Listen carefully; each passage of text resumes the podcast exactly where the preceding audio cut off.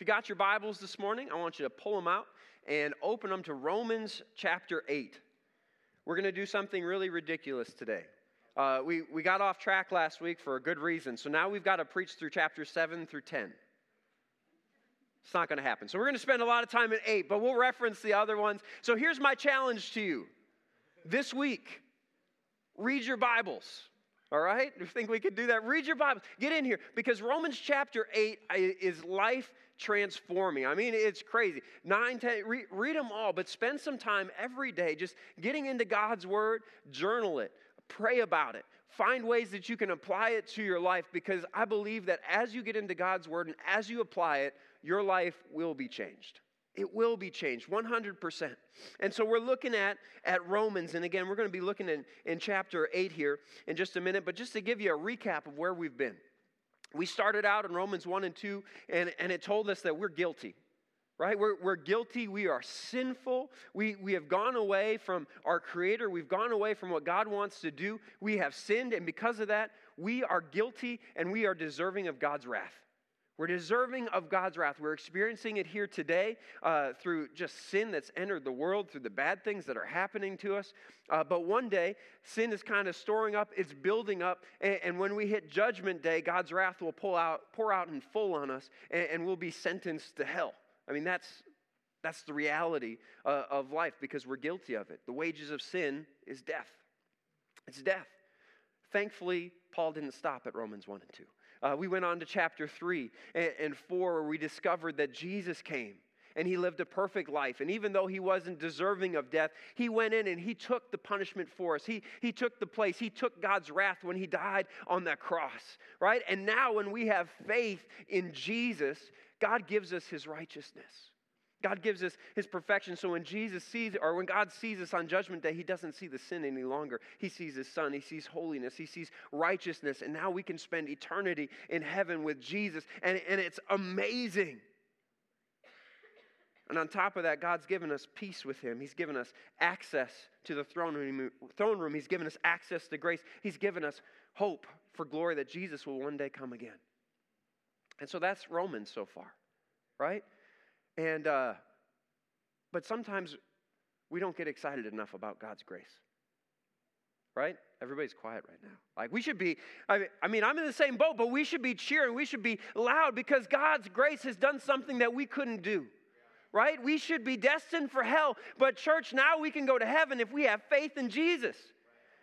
But man, you'd be more excited this morning if I was throwing out free t shirts right? I mean, come on. We need to get excited about God's grace. This is something we can't do on our own. See, some of us, we're walking around living in defeat. We're, we're living in guilt. We're, we're living defeated lives. And Romans chapter 8 tells us that's enough. We, we can't do that anymore.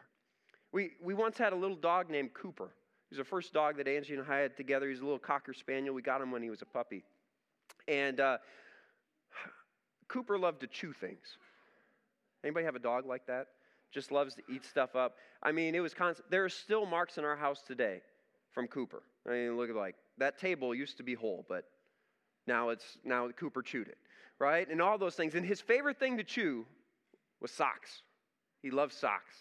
And so every day when it was laundry, or every time when it was laundry day, it was a battle. I mean, I'm trying to fold laundry, Angie's trying to fold laundry, and Cooper's sitting there stealing socks and just bringing them to another room and trying to destroy these things. It was frustrating. So I finally had enough, and one day I took the laundry basket and I threw it on top of him. And he was trapped. And he's this little pup.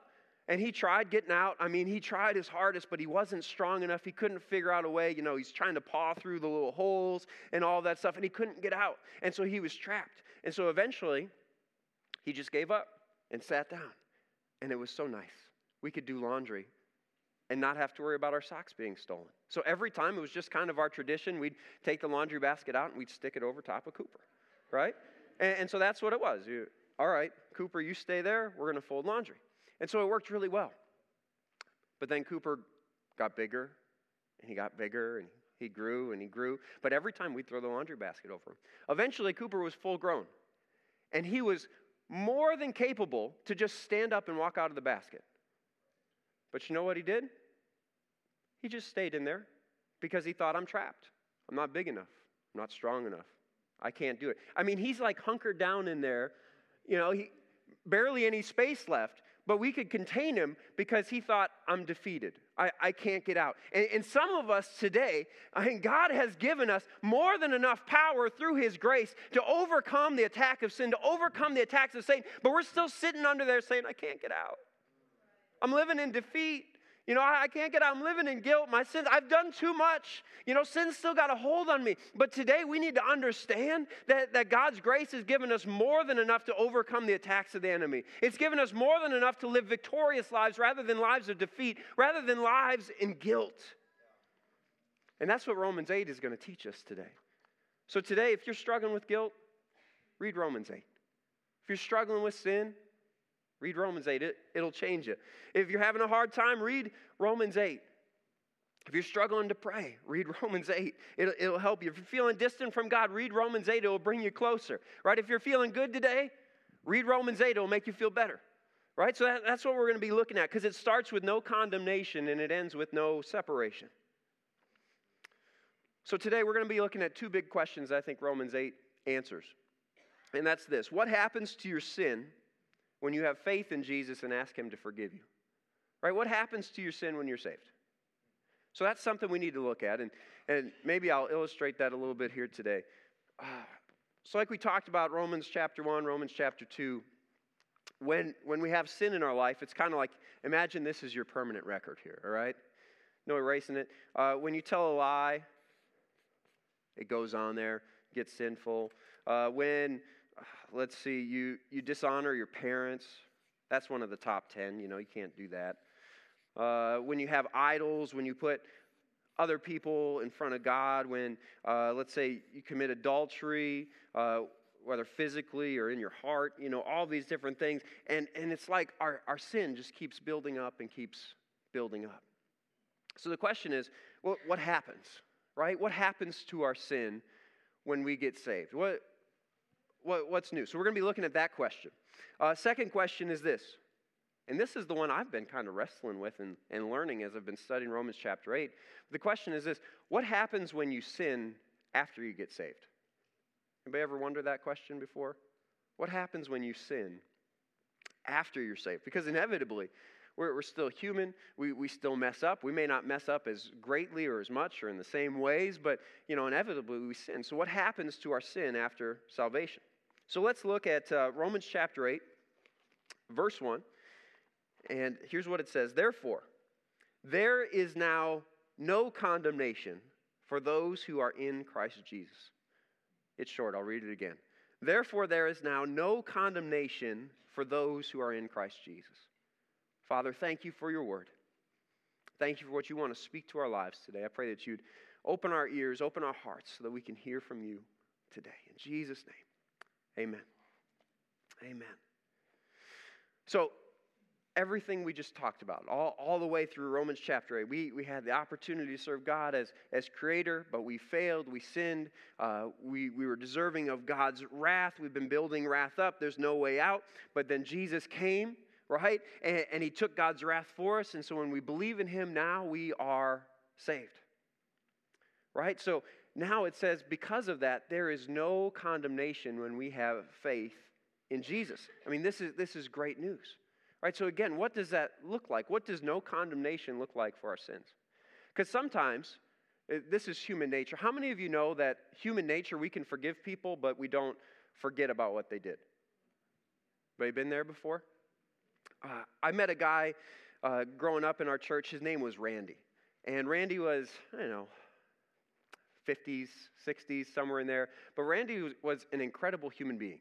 Uh, I met him at our church softball team. And even though he's 50, 60 years old, he was our center fielder, and he's climbing the fence to rob home runs. I mean, that was Randy. I think he, he got out twice the entire year in church softball. I mean, the guy was a beast. I mean, I, I loved Randy. And so Randy came in, and, and he just got radically saved and, and God did a great work in him. This was a guy who had lived a hard life. He, he had done, I mean, he had a lot on his rap sheet, right? He had a lot on his permanent record, but God completely changed him. He, he got involved. He started serving in outreaches in our church. He was invited to be an usher in the church. You know, so many cool things that, that was going. But one day, Randy came to me while we were playing softball, and Randy was just, he was broken up. I mean, he was just distraught. And he had a, a burning question he wanted to ask me. And he, and he told me his story. He said, You know, uh, the other day I, I volunteered for, you know, a, like a VBS for a kids ministry. So I needed to fill out a, a background check for the church. And he said, I, I know I've got skeletons in my closet. There's things in my past that, that I'm not proud of. And so they, they did the background check and they let me work in kids' ministry. But ever since that day, nobody's asked me to be an usher again. And he was really hurt by that. And he said, If Jesus was willing to forgive me, then why won't the church? It's like, oh man, well, that's a deep question, Randy. Here I am, a 15 year old playing softball. Why are you asking me that? Right? But it stuck with me all of these years. If God's willing to forgive me, then, then why won't the church? You know, as humans, it, we can forgive, that's hard, but it's so much harder to forget. And so sometimes we view God in the same context that we view the people around us and what we've experienced. And so when God tells us that He forgives us, sometimes we think He just does this with our sins and just turns the board around. And then we live in fear the rest of our lives that at just the right moment when we mess up again, that God's just going to go, wait, remember this? Right? And then when it's convenient for him, he turns it around again. But you know what? That's not what Romans 8 1 says. It doesn't say that God just puts it away when it's convenient. It says there's no condemnation.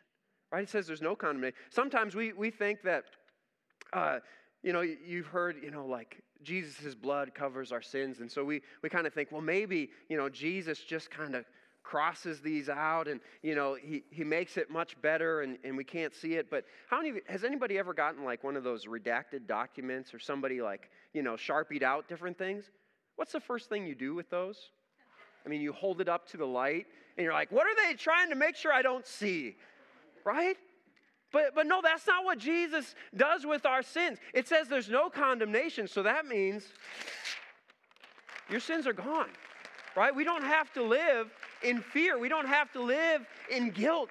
There's no condemnation to condemn. That's a legal term, right? And so when, when God looks at your permanent record, He doesn't go back and says, ah, you know, you used to be a liar, but now you're good. No, He looks back and He says, you were never a liar. There, there was nothing on your list. Your sins are gone. Your sins are forgiven. I remember them no more. They're not on your list. It says, therefore, there is now no condemnation in Christ Jesus. You're clean. Your slate is wiped clean. It's no longer there. It's as though it had never been there. That's how God sees you. That's how God sees you. We, we see that uh, in a couple of verses in the Bible. Hebrews chapter 8, verse 12 says this For I will forgive their wickedness and will remember their sins no more. God will remember our sins no more. He's not going to pull it back when it's convenient right? You've all been in those, those uh, arguments before when you thought that that other person forgave you, but then all of a sudden they brought back, you remember in second grade when you said these words to me. I thought we were over that. God's not going to do that to you. He's not going to bring those back up because your slate is clean. They are no longer there. Psalm 103, verses 11 and 12 says this For as high as the heavens are above the earth, so great is his love for those who fear him. As far as the east is from the west, so far has he removed our transgressions from us. As far as the east is from the west. I saw an illustration one time. I want to share that with you. Clara, if you can throw that ball to me, thank you. So I got my globe here. Oh, let me find us. Oh, they don't have Aberdeen on this map. I can't believe that. All right, just they have Sioux Falls and Rapid City. We've got two state or two cities from South Dakota represented on this this ball. That's interesting. Uh, all right, so if we got Aberdeen here, right? And if you wanted to go north, if you wanted to jump on 281 and go up and you start traveling through North Dakota and through Canada, you know, and eventually you get up into the Arctic, uh, at, at some point you're going to get to the peak going north if you just keep going north. But eventually you start going south, right? And you go on the other side of the world. You can only go north so far until eventually north and south meet. Or you go south and eventually south and north meet. However, if you're starting in Aberdeen, you jump on Highway 12 and you start heading east and you know you go through South Dakota and then Minnesota and Wisconsin, you just keep on going around the globe. You can keep going east infinitely. And you will never start going west. The only way to go west is to turn around and go the other direction, and you could go around that infinitely. And when it says that, that our sins are removed as far as the east is from the west, the east and west never touch. And, and that's what God is trying to tell us is, is that they're gone. They're not going to touch. It's impossible. It, it's, in, it, it's not just improbable, it is impossible because the east and west never touch. I will remember your sins no more. So that's what happens. Our sins are gone. Our sins are wiped clean. There is no condemnation. Some of you guys, you're walking around living in guilt of what you did a long time ago. Now, while man may remember that, God remembers it no more. So you don't have to live in fear. You don't have to live in guilt. You don't need to let that laundry basket hold you captive anymore because God has given you freedom and you can walk in freedom today. Okay, so now question two. Uh, this one, there's my marker. Uh, this one is, is interesting, right? What happens to sin after we get saved?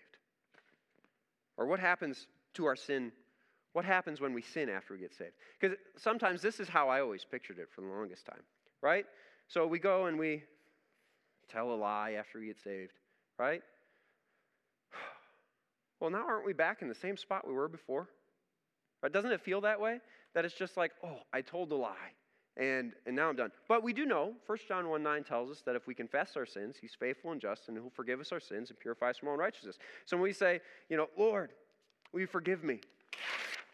you know, it's gone again, right? But then what happens on Tuesday when, when we, I can't spell, when we lie again, right? When, when we have hatred build up in our heart again. You know, what, what happens? And it feels like we get into this never ending cycle of, oh, I sinned. Lord, forgive me. You know, Lord, I sinned. Lord, forgive me. We keep ripping sheets off and ripping sheets off, and, we, and we're trying to figure out what happens. So, my question to you is if this is your philosophy, is what happens if you know, Wednesday morning you tell a lie, and then Jesus comes back. Or you pass away. What happens? Do you go to heaven or do you go to hell? Because, I mean, it, it's on the board, right? It's on the permanent record. Just one sin is, is worthy of, of death. So, so what happens? All right, so that's the question that, that we're pondering this morning is what happens to our, to our sins? All right, are, am I in the same position as I was before I was saved when I sin after I'm saved? Well, verse 2 in Romans chapter 8 tells us this. Because through Christ Jesus, the law of the Spirit who gives life has set you free from the law of sin and death. So it says that now that you're saved, now that you're saved, you're no longer under the law of sin and death. You are no longer under the old covenant. You are no longer on the whiteboard system anymore. But a lot of us, we live as though we're under the whiteboard system. Now the system has changed. So this is exciting news. Let me explain it a little bit better to you. Uh, in Romans chapter 7, at the beginning of it, it gives this illustration of marriage. And, it says, when you're married to someone, if you would go and, you know, go sleep with someone else, are you guilty of adultery? Yes right? Because you have entered into that covenant. You have entered into that marriage. You know, you, you signed the papers, and now you go and you, you're breaking that covenant. You're, you're under that law, you're under that covenant. However, if your spouse dies and you would go off and marry another, you know, and, and, and sleep with them, would you be guilty of adultery? And so it says no, because your former spouse has died, you've done everything right, you, you know, you're, you're doing the right thing. And it says, in the same way, you used to be married to the whiteboard. You used to be married to the law. You used to be under the old covenant. Used to be under the Ten Commandments and having to do everything right. And when you sinned, you, it got written up there and you had to ask for forgiveness and, and make it all clean, right? That's the way you used to live. But when you, when Christ died and when you believed in him, you died to the law right? You died to the whiteboard. You're no longer under that system anymore. That is not who you are. That is not your identity. That's not how you, you get into heaven anymore, is no longer trying to work through that. See, now you're in a new relationship. Now you're in a relationship with Christ. You're under a new covenant. You're not under the old covenant anymore. We're no longer under law. Now we're under love. We're, we're no longer live by works. Now we are under grace. We are no longer under religion. Now we live in relationship. We are no longer led by the sinful nature. Now, verse 2 says we are led by the Spirit.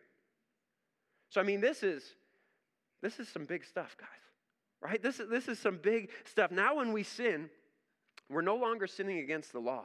Now we're sinning against the one we love.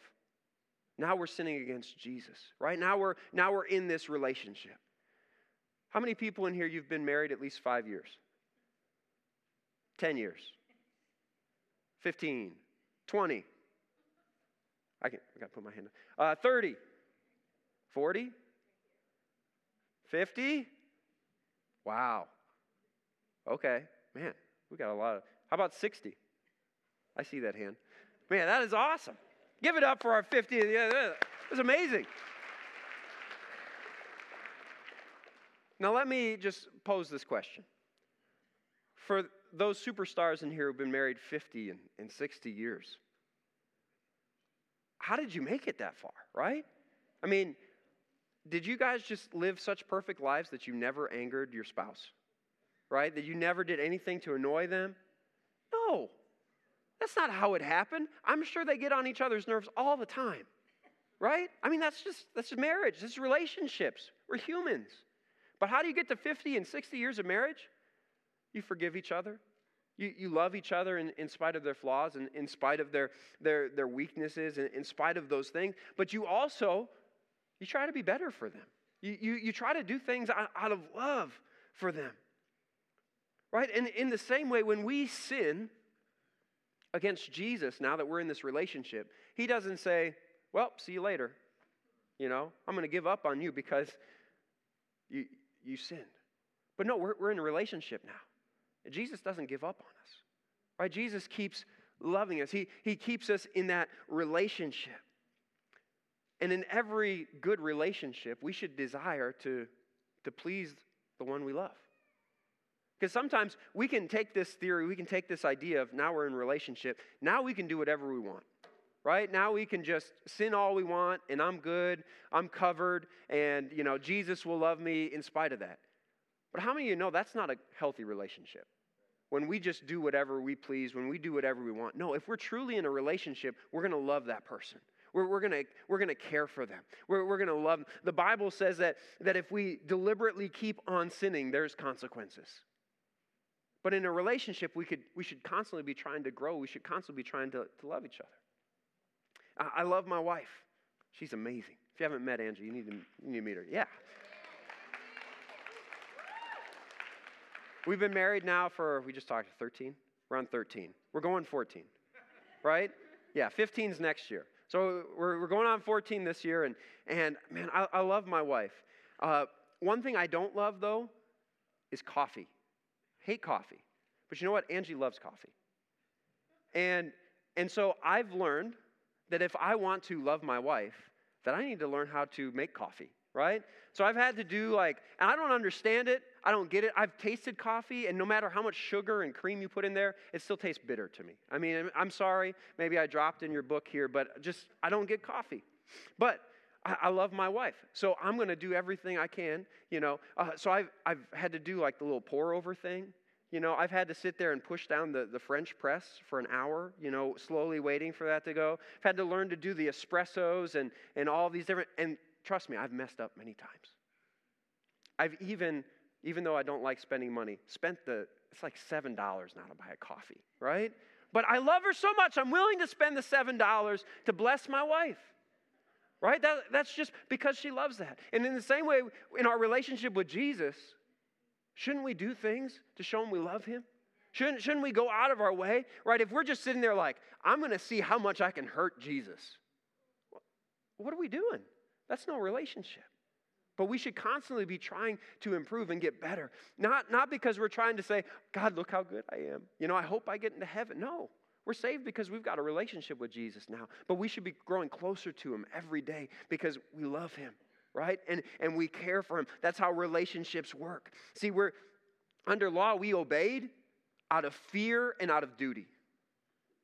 That's why we, under the Ten Commandments, it's like, don't you mess up, right? Don't mess up, or else, man, fire God's gonna come down and take you alive, right? We obeyed out of fear and out of duty, but in a relationship, we obey out of love and out of gratitude, right? Totally different system that we're on.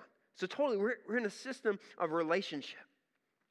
So that's that's no condemnation, right? That's the new system that we're on. So if you're wondering what happens to my sin after I get, or what, what happens if I sin after I get saved? Uh, Jesus forgives us. Should we still repent? Absolutely. But man, if you mess up like the second before the rapture, I mean, these are things that keep you up at night, guys, right? Like, oh God, don't come back right now. This is terrible. You know, I'm not, I'm not ready. God's still there. He, he's, he's, he's forgiven. His grace is enough. His grace is enough.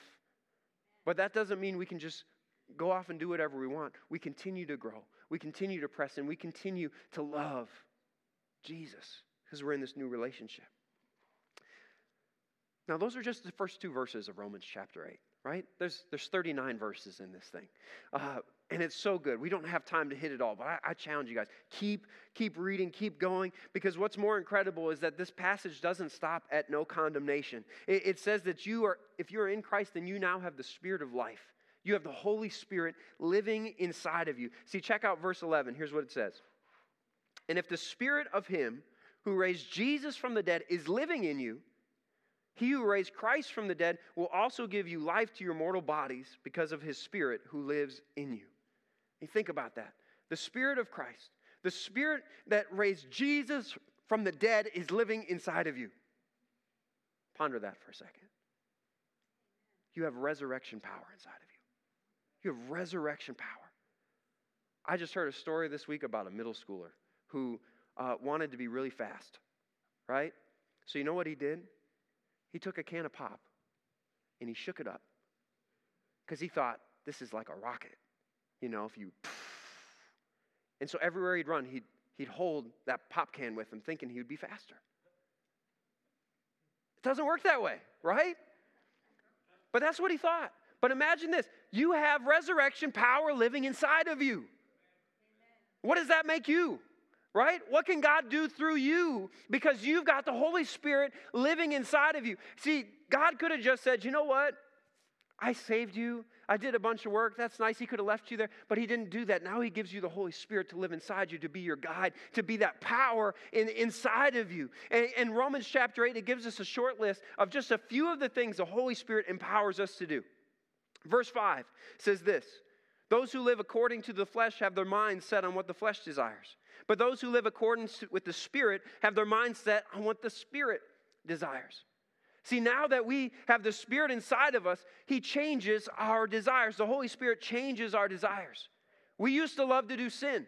We used to love to do those things. We used to naturally be bent in that. But now it says that when we follow God, when we, if Jesus Christ is, eh, we've accepted him by faith and the Holy Spirit's living inside of us, now we don't have the desires of the sinful nature. Now we have the desires of the Spirit. Doesn't mean we always follow it, but He's changed our desires. In fact, in chapter 7, Paul says, I don't understand what I do, right? The things that I want to do, I don't do them. But the things that I hate, those are the things I do. But, but catch in there that his desires have changed. Even though he's still a mess up, even though he's still a failure, even though we still sin after we're saved, our desires have changed.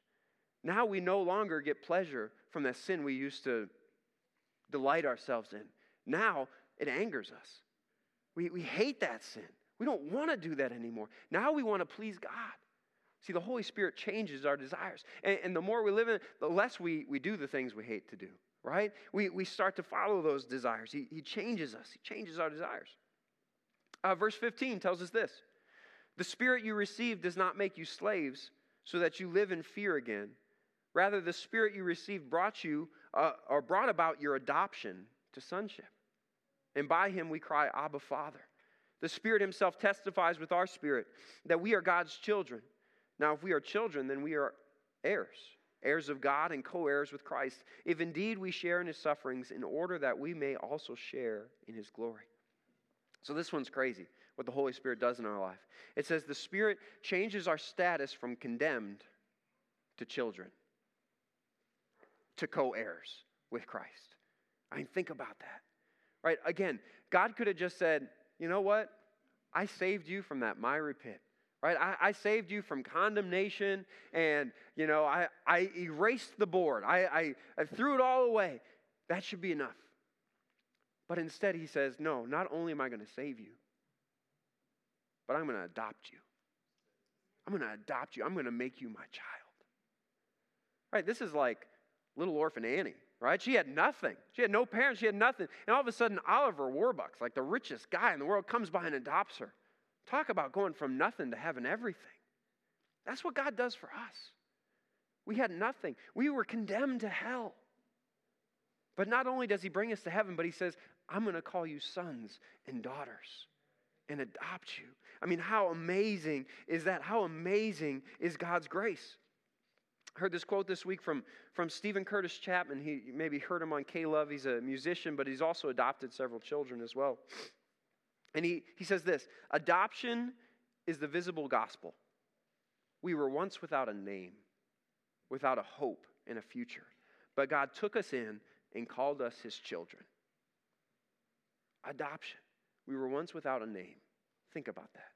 We were once without a name. Even think about physical adoption. Maybe you've adopted a kid or, or you've been adopted yourself. Have you seen that? I mean, just the, the restoration that happens through adoption. That that now that child, they have a name. They, they have a name, they, they have a, a last name. God has changed us, He's given us His name. We're no longer condemned, but now we get to go to heaven. This is uh, amazing news. He's given us a hope and a future. Our, our, we had no hope. We had no future before, but now we have hope. We have hope that one day, and a trust that one day that Jesus is going to come back and he's going to take us to be with him and we get to spend eternity with Jesus, right? We've got a hope and a future because we have been adopted by the Most High God, by the King of Kings, by the Lord of Lords. And then he takes it another level further. Because we're his children, now we're his heirs. We are co heirs with Jesus. I mean, this is amazing news. This is what resurrection power inside of us provides. We get to be co heirs with Christ. So we have to stop thinking small, right? We have to stop being trapped by the laundry basket. We got to stop being trapped by, by our guilt. We need to stop being trapped by, by small thinking because we've got the Holy Spirit living inside of us. The same Spirit that raised Jesus from the dead is living inside of us, and we got to stop living in defeat. We got to start living in victory.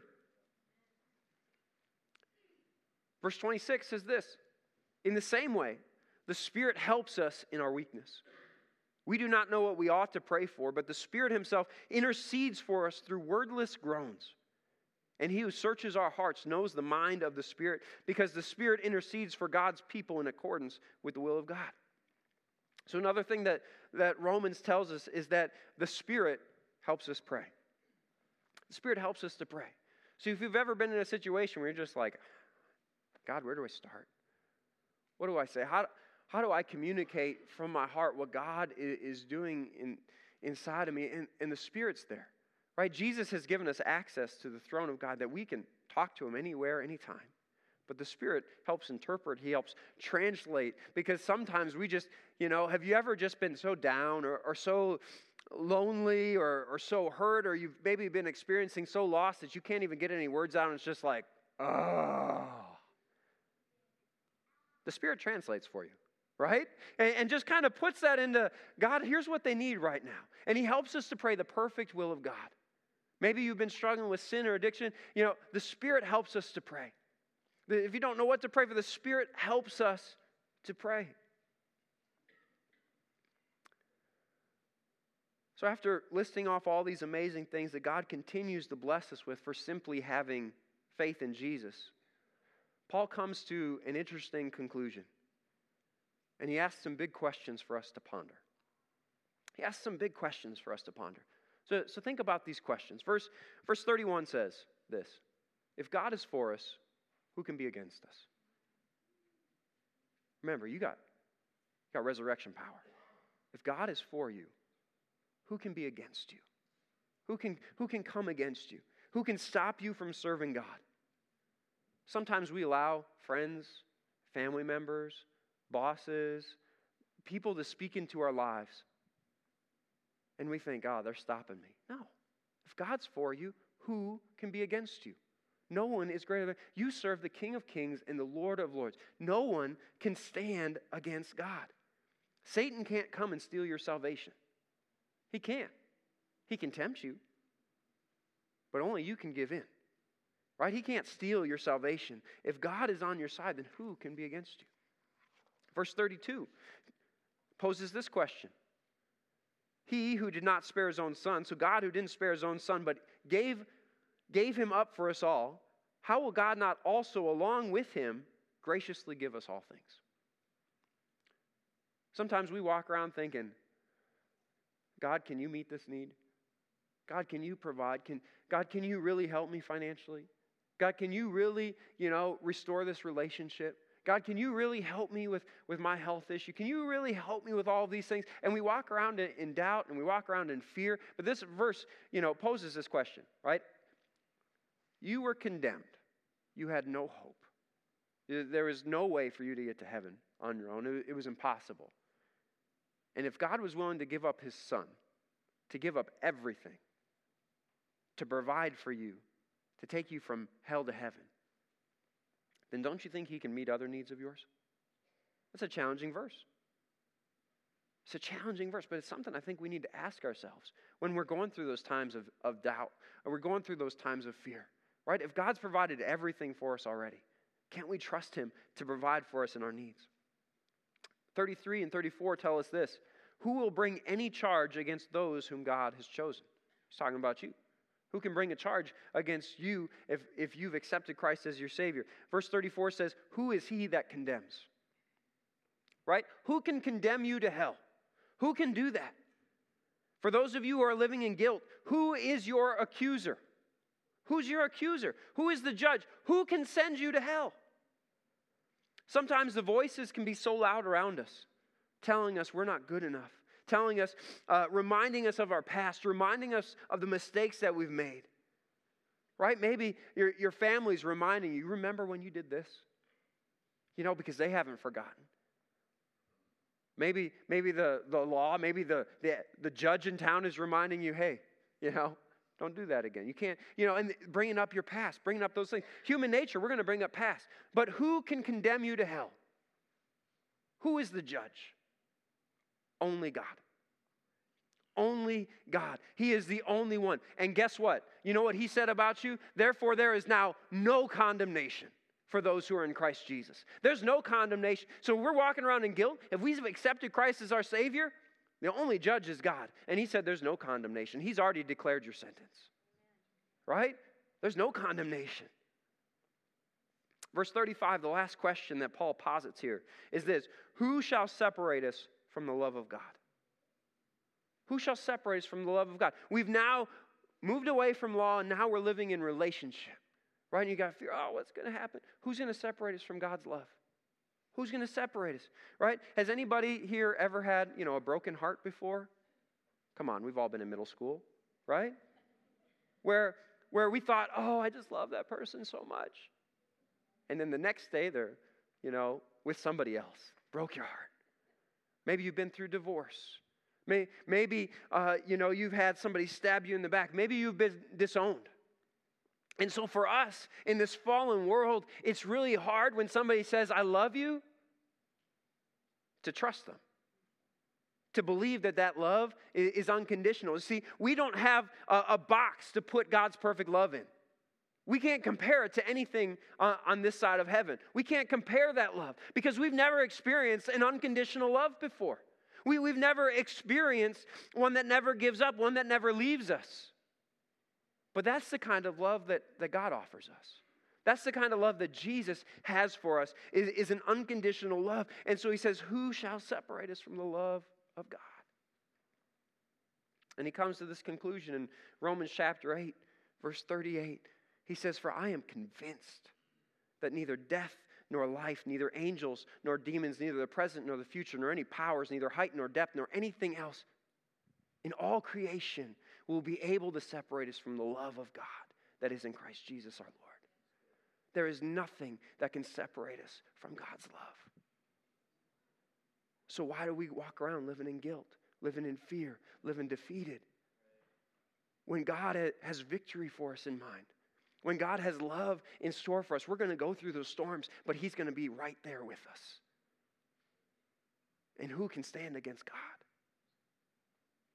See, church, I believe that if we can understand this passage, if we could really get Romans 8 inside of us, this, this from no condemnation all the way to, to no separation, then, then uh, I, I believe that we would have the insurance, the, the assurance that we have of our salvation right? We would have assurance that we have victory.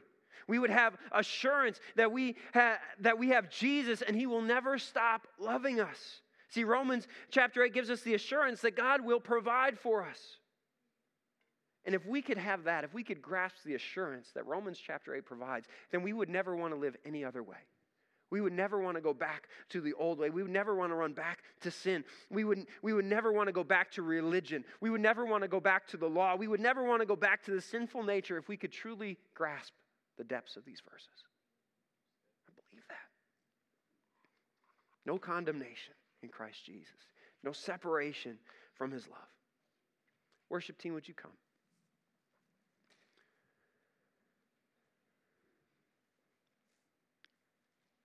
As you go on after chapter 8, you read in chapters 9 and chapter 10, Paul starts addressing his fellow Jews, the Israelites, God's people.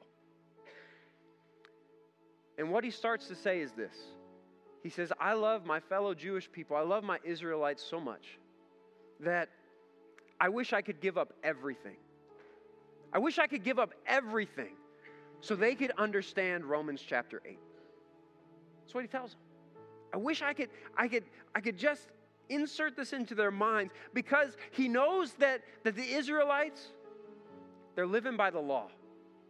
They're living under the old covenant. I mean, this is a people that's been blessed. I mean, they, they have had everything. They, they've gotten, God gave them the Ten Commandments, He gave them the law right? The, the Israelites, they got to be rescued from Egypt. They got to go through dry land when the Red Sea was parted. They got to see God's provision. They got to see God overwhelm the land and, and give Israelites the promised land.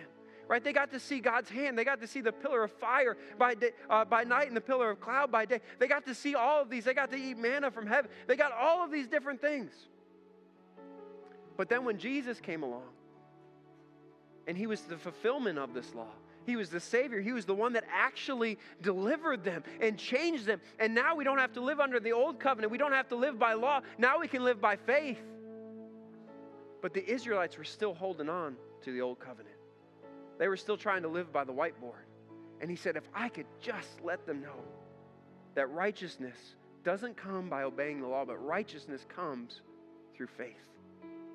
If I could just tell them to stop living by religion and start living in relationship. I'd give up everything for that. That's what he tells them. Chapter 10, verse 1 says this Brothers and sisters, my heart's desire and prayer to God for the Israelites is that they may be saved. For I can testify about them that they are zealous for God, but their zeal is not based on knowledge. And Paul's heart is breaking for them. I believe today if Paul were to speak to us today, he would say that not, not just to Jewish people, but he'd say to those who were raised in the church. To those who were raised in the church, who, who've been on the front row, who have seen God's salvation personally, who have seen the power of God, who have seen the glory of God. Right? But you're still living under law. My heart breaks for you. You're zealous for God right? You're zealous for God. But you know, it's interesting in a church setting, we can hear all the message, we can do all that. But, but for so long, we've been trying to do what's right. We've been trying to do what's good. We've been trying to live a, a righteous life. And it's funny how over time we can forget where our salvation comes from. We forget that it was by faith that we're saved, not by works. But we live as though we're saved by works because we're just trying to do what's right. For somebody, maybe you're brand new today and you've been, you know, living however you feel like, and, and man, you, you've hit rock bottom. And today, if you would just say, you know, hey, I want to get saved, and, and, and you believe, and you say, I believe that Jesus died and rose again, and you ask him into your heart, that person today, maybe that's you, you wouldn't be living by works because you, you've got no good works to stand on. You'd just be living by faith because that's what you know. But for many who are raised in the church, we've got so many good works to stand on. We think that, that we did it all on our own. And that's what Paul's saying to the Israelites. You guys are living by works, you're living by religion, and you need to change and you need to move into living by relationship. Verse 21 says, But concerning Israel, he says, talking, God says, All day long I have held out my hands to a disobedient and obstinate people. I, I don't want that to be me. I don't want to be disobedient and obstinate. I don't want to be sitting there so caught up in trying to do good things that I miss a relationship with Jesus. I want to live in relationship, not live in religion. You know, it's easy to start thinking, again, if you've been in church for any amount of time, that we had such great faith that our faith saved us. Not that Jesus saved us, that our faith saved us. Because we just, you know, we're so great. And then we can continue on to that and thinking, well, now if I do good things, that's what keeps me saved. But that's wrong thinking. Uh, our, our, son James, he, he's one years old, he, one year old, and uh, and I love it. He, will look at me across the room, and, and all of a sudden he'll just lift up his hands and, and start going like this, right? And you know what I do every time? Pick him up because I love him, because I care for him. Now, did he have anything to do with being picked up? Did he do any work? No, he just held out his hands. He says, Dad, I need help. And when we have faith in Jesus, that's simply what we're doing is saying, God, Abba, Father, I, I need help. Save me. And God does all the work. All we did was lift up our hands. That's, that's all we did. But sometimes we can be sitting here saying, I am the best hand raiser that the world has ever seen. And it's because I raised my hand so perfectly that God saved me. No, that's not how it works. We're saved by faith. But God was the one who saved us, He, he changed us. So, why do we think we can save ourselves after we get saved, right? We need to live in relationship, not in religion. We've got to be in the new covenant, not in the old covenant. So in chapter 10, Paul shares hope with his fellow Israelites. He says, Hey, you've been living by religion, but let me tell you, you can live by relationship. It's really simple. He tells them all you have to do, if you confess with your mouth, Jesus is Lord, and you believe in your heart that God raised him from the dead, you will be saved. You will be saved. And it's just that easy. God, I believe that you're Lord. You're my Lord. You're my Savior. I believe that you died and that you rose again. So today, maybe you've never accepted Christ as your Savior. Today can be that day. Today, your life can be completely changed. Or maybe today, man, you've been in the church so long, you were in diapers in the church. And you've started living by religion. And today you need to go back to relationship. And you just need to say that prayer again. God, I want to make you the Lord of my life. God, I want to enter relationship with you. I'm tired of the old way. God, I believe you died and rose again. And I believe that God is going to completely transform you. So would you bow your heads? Would you close your eyes this morning? And I just want to give you that opportunity today. If there's anybody in this place, maybe you're that, that first one, you've never accepted Christ as your Savior.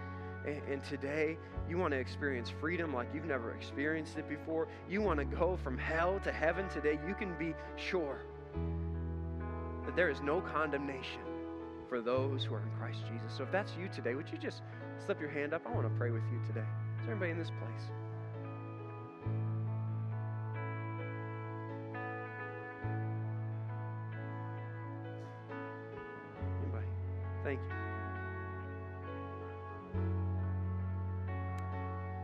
Today, you've just been living by religion. You've been living by law. Been trying to get by by your good works. And today you just maybe, you know, you've been saved for a long time, but but today you just you just need to make that commitment to say, God, I need to enter back into relationship with you. I need to to stop living by religion. I need to live in relationship. If that's you, just slip up your hand. I want to pray with you today. Yeah, thank you. Lots of hands up, just all over this place. Let's just pray this prayer together today. Dear Jesus, thank you for dying, for rising again. I want to make you the Lord of my life. I've been living by religion. I want to live by relationship. Come into my heart.